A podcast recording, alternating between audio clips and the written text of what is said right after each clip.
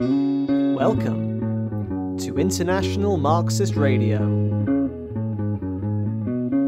the official podcast of the International Marxist Tendency, Marxist.com. Join us every single week for Marxist news, theory, and analysis.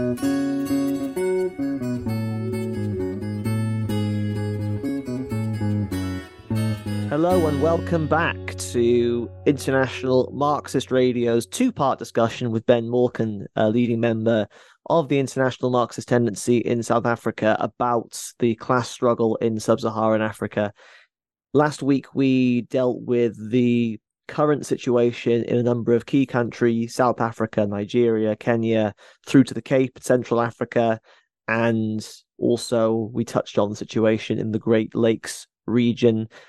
You can listen to that discussion if you haven't already. But in this part of our bumper episode, we're going to be taking a bit of a wider view of the context for the current state of affairs in Africa, which obviously means dealing with imperialism, with colonialism, but also the current main geopolitical tendencies that are brought to bear on the African continent and on the African class struggle. So, Ben, I'll start where I started last week with your own country, South Africa. It's been around about 30 years since the fall of the apartheid regime. What has become of politics in South Africa since that time? Has it been the case that with the fall of apartheid, oppression and imperialism and racism and colonialism were all banished to the dark and distant past, and South Africa forged a brave new democratic path forward? Is that the situation? Well, when you talk about the apartheid regime, this was a regime that existed from 1948 until the early 90s, 1994, when we had the first non-racial democratic elections. Now, of course, many people know that the character of this regime is a racist, oppressive regime. And many people know that there was a struggle against this regime, which was eventually brought down. But what I have noticed, especially when talk to people in the West, there's a lot of myths about how this really ended, how the situation really unfolded. I mean, some say that the regime was brought down by sanctions and boycotts and these kind of things. Others talk about others have the great man theory, right? According to which Nelson Mandela finally sat down with the last apartheid president, F. W. de Klerk, and worked out some sort of solution which allegedly saved the country from eternal ruin and so on. And none of this is the correct situation. I mean, these are just fairy tales, nothing else. I mean, the truth is that the regime was brought down by the mass mobilization of the South African people, led by the South African working class. But because all of this ended in a negotiated settlement, at the so-called CODESA negotiations between the regime and the leadership, capitalism was saved, while the masses won broad democratic rights, the right to protest, the right to strike, the right to vote, all of these rights that were denied to them by the regime. This outcome that has been reached was only possible through the mass demonstrations, the mass rolling revolutionary movements of the 90s and the 1980s and so on, which forced the ruling class and imperialism to reforms. And it was these negotiations which actually saved the capitalist system. Mm. It was these, when Mandela and the ANC, the leaders of the liberation movement, when they sat down with the regime, they worked out a program that would keep the existing relations, the economic relations intact, while giving broad democratic rights to the black majority. But this negotiated settlement contains all the contradictions which are at the root of the crisis of South African capitalism, which we can see today. For the masses, of course, democracy is not an end in itself. It is democratic rights for the masses is a means to improve their lives. But South African capitalism has plunged in deeper and deeper into crisis for the last 30 years. And as a result, we've seen the continuation of the class struggle, huge upsurge in the class struggles over the last 30 years. Mm.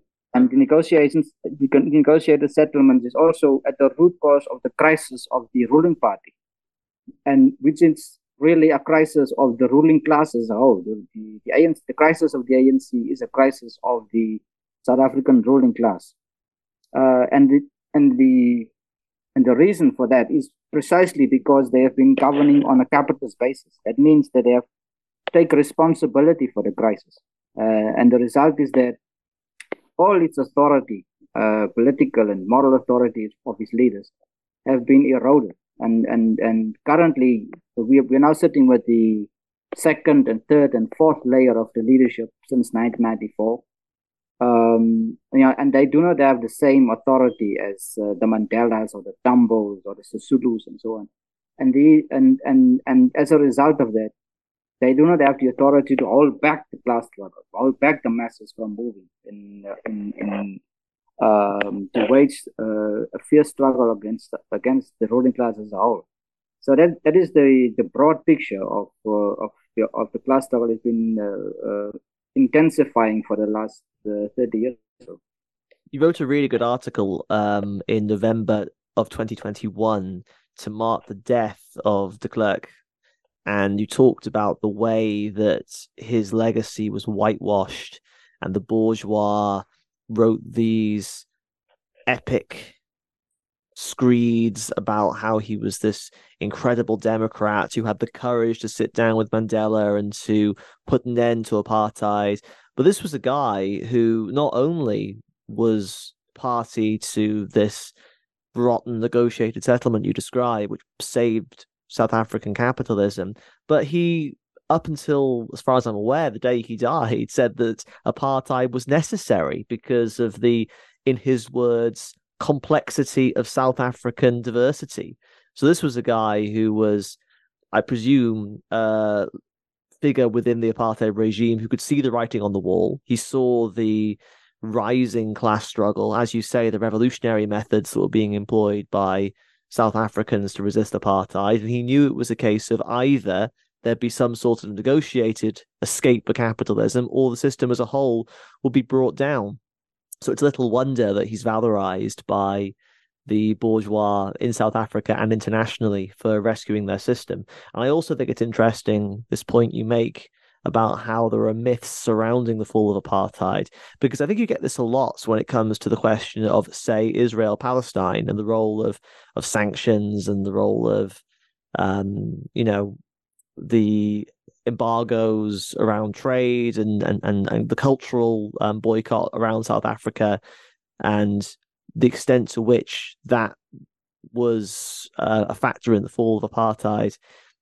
In some respects, I think it would be rather comforting to the bourgeois to give the idea that it was just, friendly, democratic, non-violent pressure from the international community, quote unquote, that put an end to apartheid. But that's not true, is it? It was as a result of revolutionary class struggle methods that this regime was brought down. And I think that's a lesson from history worth bearing in mind for all oppressed peoples and for the struggle against imperialism, oppression, all throughout the world. Yeah, very much so. Just on the Klerk issue, the Klerk is known as a reformer, right? Also, he came from he was part of the reformers wing of the regime, but he actually came from the hardline faction. He was you said that quote about apartheid was necessary because of the complexity of South Africa's diversity. It was actually, that was originally, that was a quote from Hendrik Verwoerd, which is known in history as the architect of the party. And he was a great admirer of Verwoerd. And right up until the 1970s, the mid 1980s, he was very much on the far right of the government. But in the mid 1980s, the class struggle reached fever pitch, and this was when the organizations such as the Congress of South African Trade Unions were formed, which was a very turning point in the class struggle. The masses of the people, the working class, organized in the tens of millions and moved through these organizations led by the unions in a revolutionary situation. And it is at that time that U.S. imperialism came to the conclusion that apartheid, or the hard apartheid laws and so, cannot last forever, because the system is under threat. The very foundations of capitalism is under threat through these mass mobilizations. And this intensified class struggle reached a fever pitch in which it split the regime into two camps, the reformers and the hardliners. And the hardliners were led by the president at that time, P.W. Botha. And he was adamant that you cannot give in to the pressure, because where will it all end?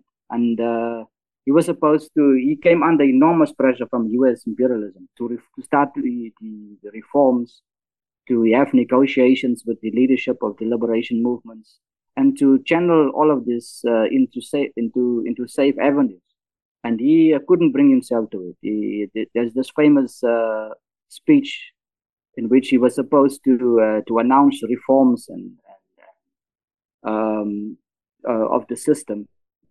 And he stood in front of the audience, and then he put his prepared statement away, and said he was not going to do it. That was the so-called Rubicon speech. He could not cross the Rubicon. He couldn't bring himself to the fact that someday someone with a black skin would be the president of the country. It was so much. It was too much for him to bear. And it's at that stage that U.S. imperialism, seeing the threat that the system is under, turned against the right wing, the hardline faction, and that is when the sanctions came in. It's also at that time South Africa was waging a war in Angola, and it was the liberation movements and in Angola armed forces were receiving aid from the Soviet Union, also from Cuba. At that stage, military aid, and the U.S. was supposed to supply the South African military with intelligence and also with hardware. And at that stage, when the conflict reached a town called Cuito Cuanavale, U.S. imperialism, to bring pressure on de Klerk at home to try to force him to go through with the reforms, they famously betrayed him and didn't send what they were supposed to, what they promised, and it was at that stage where all the sanctions came in. It was basically a measure to save the system from total overthrow. And then a few months later, de Klerk, Botha was overthrown and replaced by de Klerk. And at that stage where the negotiations started and the reform measures started to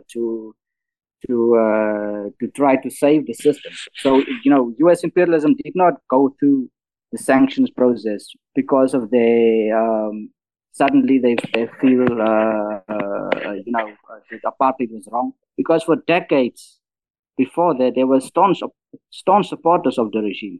Since the 1940s, they have been staunch backers of the apartheid regime. It was only when the system was threatened by the mass mobilization that they changed their tune. Can I ask quickly, because I'm sure that many of our listeners will be interested to hear what is a Marxist perspective, a Marxist balance sheet on Nelson Mandela? Well, it depends on which Mandela you talk about, because it's a different times. He represented different outcomes. Mandela in his youth is not the same Mandela as the one that was released after 1994. The one in his youth was very militant. He was a founding member of the armed wing of the ANC in Congo and Sizwe.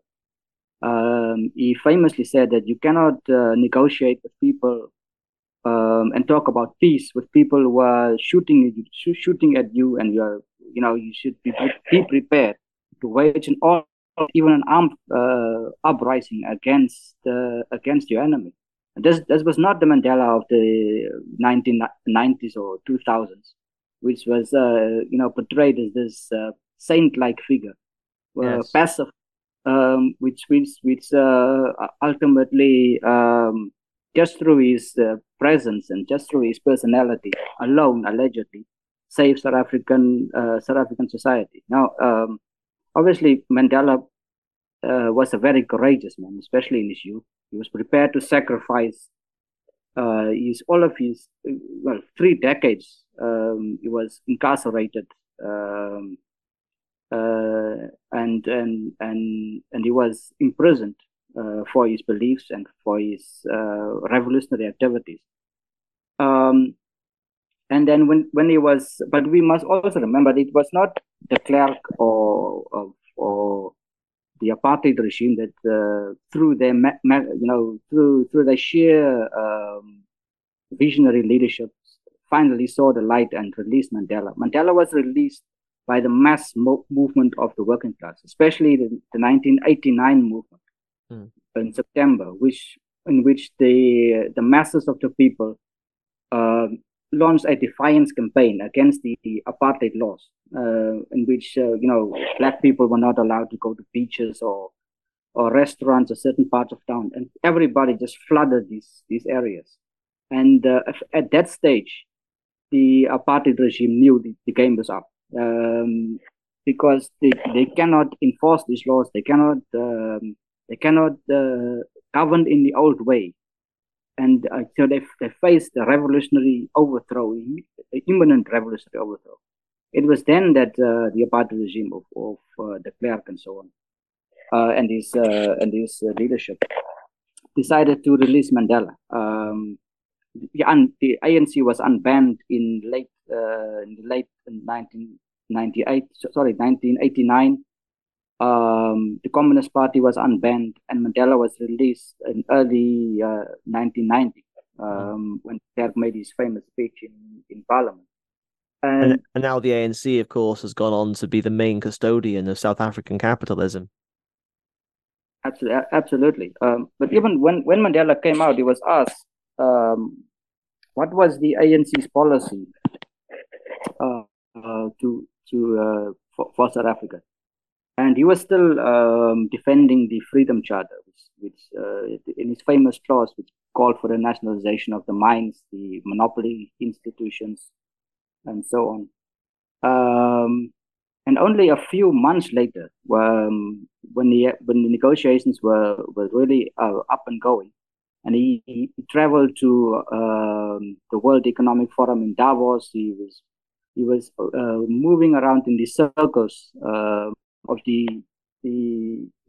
imperialist elite, the South African elite, and so on, which he abandoned this position of the ANC of the Freedom Charter, and moved in the opposite direction, in which basically they've given up on the promises of economic radical transformation of the economy, revolutionary transformation, nationalization, and so on, and they move in the opposite direction. So this is Mandela's legacy. It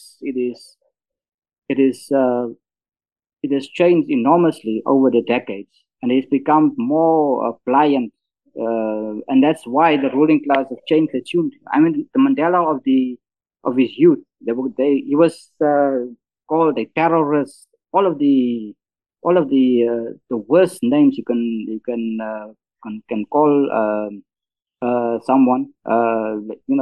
They described him as in the way they described Lenin, basically.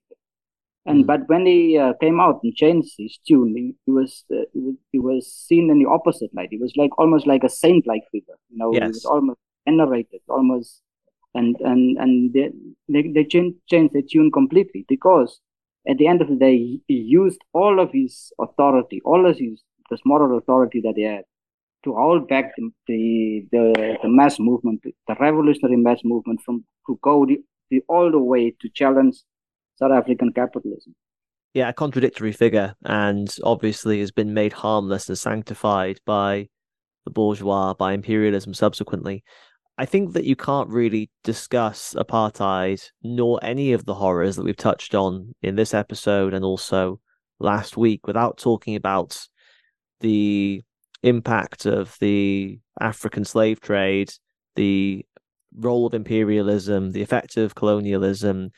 When Marx and Engels talk about capitalism entering onto the scene of history, dripping blood and dirt from every pore, the ravaging of Africa and its people is one of the defining crimes of this new burgeoning economic system. Obviously, it starts in the 16th century on a major scale with the involvement of Europe, and it becomes a defining feature of the horrors of primitive capitalist accumulation. So can we quickly just touch on the main colonial players on the African continent and the effects of the wounds that they've left on Africa for the class struggle today and the consciousness of people in Africa?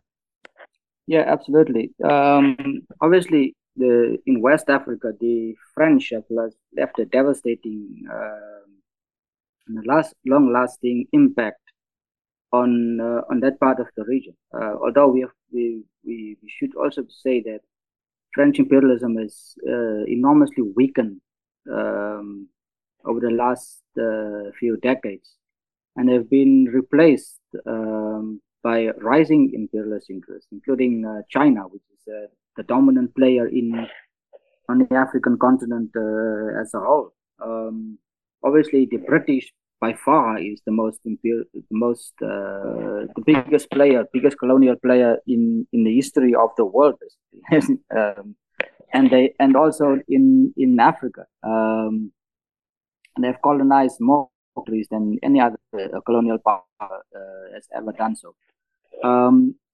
And we talked about the legacy in the last episode, we talked about the legacy that British imperialism has left Kenya with the ethnic divisions. But that is a common feature across the African continent. I mean, people who have lived together for thousands of years, it's basically the same people. In the Great Lakes region, the Hutus and the Tutsis are essentially the same people. There's really nothing substantial that divides them, except the involvement of the colonial powers, and that is the result of imperialism and colonialism. We must remember that the whole of the borders of the African continent, all 54 countries, was created in a conference in Berlin in 1885. Of all the major imperialist powers, the major colonial powers at that time. And they just set up around the table and drew up the borders of Africa among themselves, and give a certain section to this and the other section to that power, and arbitrarily divided people across border lines, or united people who have never lived together, people with different languages, different cultures, and so on. And then they used all of these divisions, played one group off against another along ethnic lines, along linguistic lines, all kinds of divisions. Divide and conquer. That's basically the method they've used. And across the whole of the African continent. All the wars that have been fought along ethnic lines is a direct result of it. The Rwandan massacre is a direct result. The conflict between Hutus and Tutsis is a direct result of this involvement. From the smallest European countries like Belgium played an enormous negative role and the impact that they have had on countries like Congo is still lasting to this day.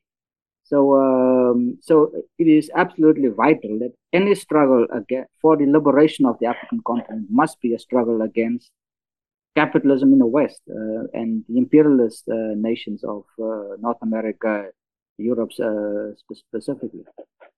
And none of this is even to mention the huge outflow of wealth extracted from Africa today in the form of repayment of foreign loans. I mean, the World Bank, the IMF, these are institutions that, under the guise of so-called aid, under the guise of so-called economic development, hold huge swathes of Africa in a state of artificial backwardness. They force dozens of countries to hand over big chunks of their GDP every year just in the form of servicing foreign debts. The role of economic imperialism in the last period has been devastating, and it's exacerbated many of the catastrophes that you've already touched on. But you also talked about the rising imperialist powers that are starting to challenge the dominance of the West. And you said that China now is the major imperialist player in Africa. And aside from China, there's been much anxiety amongst the Western imperialists about relations between particularly South Africa and Russia. South Africa and Russia in the last period have spoken positively about trade relationships. They've had joint naval exercises. So can we talk about the state of play in the imperialist struggles over Africa at the moment? How does Africa figure in the conflict between Western imperialism led by the US on the one side and these new kids on the block, if you like, in the form of China and countries like Russia on the other? As a matter of fact, U.S. Vice President Kamala Harris has just wrapped up a week-long trip to the African continent, and this was aimed at countering the growing Chinese and Russian influence across Africa. But there was this symbolic, which is actually a very funny instance, where show the significance, really, I would say, of the real situation, because she landed at the glittering new airport with new terminals, state-of-the-art terminals in Lusaka in Zambia. All of this built by the Chinese, and then obviously she the Chinese also built a 60,000-seater stadium in Lusaka, and new roads and bridges, and then she had to drive on these roads and under these bridges to her destination, where she made some abstract talk about democracy and human rights. And so I think that is underscores that scenario just underscores the real state of play across the African continent. And Africa, the African continent is more and more slipping into the Chinese sphere of influence. And currently, China is Africa's largest two-way trading partner, with more than $250 billion of trade in 2021. This is 4 times the amount of trade between Africa and the US. And as you say, the South African Navy has just ousted naval exercises with the Chinese and Russian navies just off the coast of South Africa in the Indian Ocean. And obviously, predictably, given the importance of South Africa to the continent as a whole, U.S. imperialism was not very happy about this. But in the end, they were powerless to do anything about it. Obviously, we know the real nature of the Chinese regime. We also know that China obviously is a rising power, and is currently the number one enemy of the American ruling class. It's understandable. This anti-imperialist sentiment is bubbling up from across the African continent. But as Marxists, we must be clear that that does not mean in any way, shape, or form that we are somehow supporters of the Chinese regime, which, despite calling themselves is being led by a communist party, is actually presiding over capitalism and imperialism. Because this is the aim of China ultimately, through its expansion, it is exporting capital. That's why it's building this infrastructure in the African continent. And so we are we have no illusions of Chinese involvement within the African continent, because all of this infrastructure development, yes, it's not the form is not the same as that has been done by the US or by the French or the British. It's not that predatory in its naked form as the colonial past of the major Western powers. But at the end of the day, all of this is done to benefit Chinese capitalism, Chinese expansion. All the development, the infrastructure, the roads, the ports, all of this is to facilitate the export of African wealth to a much more efficient way to China, which is an enormous source for raw materials. Its factories need all of these raw materials, and it needs to get them at a much cheaper rate and a much more efficient rate for it to compete with the Western powers. So we have absolutely no illusions, in the Chinese role in the African continent, and ultimately the struggle against imperialism inevitably in Africa as a whole will include a struggle against rising Chinese imperialism in Africa. Rolling back to the crimes of Western imperialism, the NATO intervention in Libya in the early 2010s had a major impact on the continent. Could we talk a bit about what happened as a consequence of Libya being basically plunged into barbarism following NATO's involvement and the fall of Gaddafi?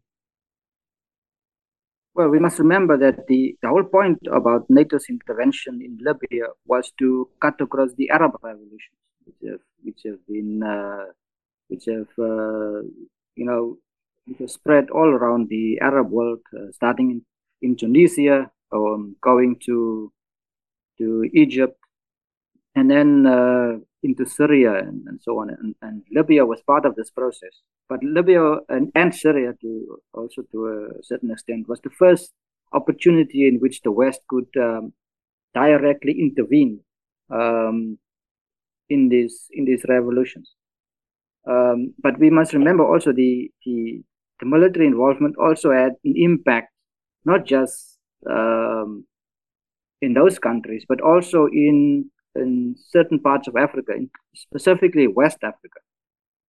With the outbreak of the Libyan civil war and the collapse of the regime of Gaddafi, thousands of these fighters, these jihadists, moved into West Africa, into countries such as Mali, Burkina Faso, Niger, and there's been an ongoing insurgency in Mali. There's also been an insurgency, the Boko Haram insurgency in northeast Nigeria.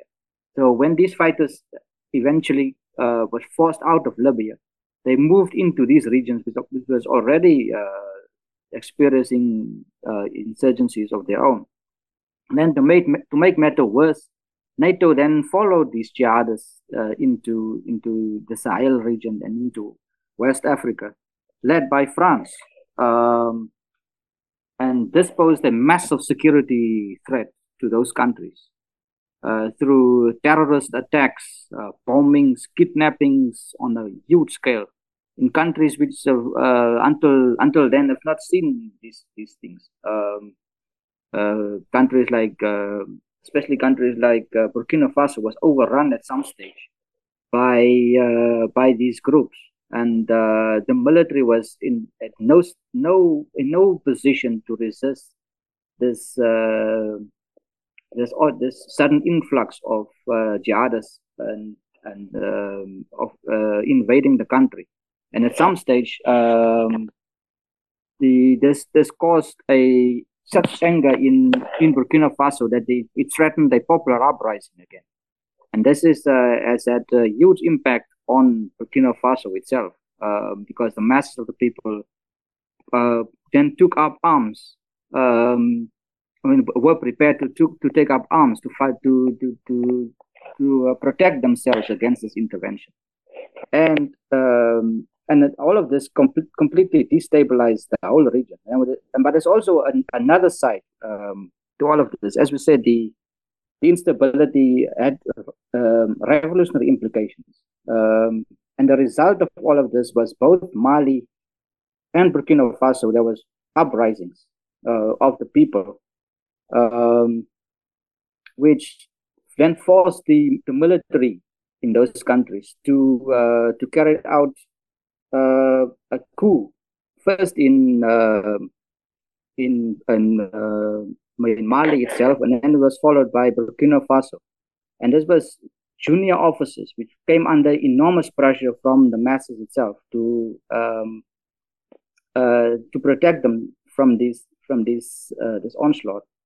And then these junior officers overthrew the regime, took power, and then confronted not only the jihadists, but also the French and NATO forces, which was occupying certain parts of the country. And subsequently, both these military regimes have now kicked out the French military presence in those countries, which have now had, obviously it was a huge blow to French imperialism, which have seen these countries as their backwater for decades, and so this had massive implications for the class struggle specifically in those countries that I've mentioned. It really feels like that across the African continent, as we were saying in the previous episode, the working class, the poor, the youth are rediscovering the traditions of anti-imperialist struggle, of class struggle, and a revolutionary path is being charted. And of course, when the revolutionary wave of Sub-Saharan Africa really breaks out, it's going to shake the whole world. This is an enormous population with powerful revolutionary traditions. And as we bring this to a bit of a close, I just wanted to highlight one of the most advanced revolutionary movements we've seen in the past period, which was the struggle in Sudan from the end of 2018 and is still ongoing. You could argue there are still days of action, there are still protests and marches going on to this day. The situation is far from resolved. But I think that this situation was so rich with lessons, it deserves an episode of its own, really. So we will only touch on it to make this broader point. But you had the old regime overthrown. You had the masses self-organizing into these enormous neighborhood defense committees. You had the country crippled by general strike. You had this enormous sit-in in Khartoum. You basically had the emergence of a dual power situation. And of course, in the end, it was all squandered by the reformists and the liberals at the head of the movement. The old regime, the military junta, leaned on the reactionary Janjaweed militias in order to drown the people in blood. They kept fighting nonetheless, but eventually were sold out. Now you have a situation where the army is back in control. They ousted Hamdok, the civilian leader of the country, and now military rule has been effectively restored. But the whole revolutionary process is really contained in this episode, and I just wanted to know what your thoughts were on the Sudanese revolution and the impact that it had on the rest of the region, because I can only imagine that there were people in neighboring countries, but throughout the whole of the continent, who would have been looking at the struggle in Sudan over the last couple of years as something of an example. Yeah, very much so. The Sudanese people just shows, it's just one example of the enormous potential of the African masses to wage a revolutionary struggle. I mean, there's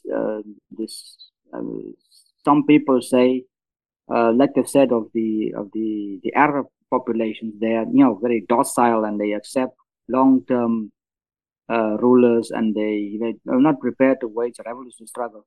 Well, nothing can be further from the truth, and the situation in the Sudan is clear example of all of this. But it also showed, the Sudanese revolution also showed us what a lack of leadership can have on even the most courageous revolutionary struggles.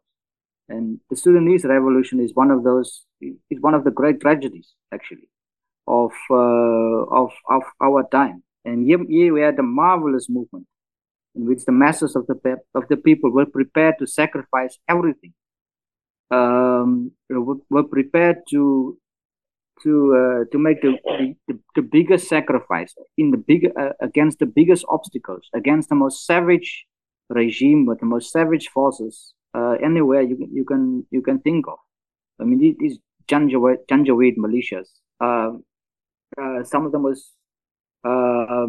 barbarous figures, counter-revolutionary figures, you can come across, and the Sudanese people were actually prepared to wage a struggle against this regime to the end.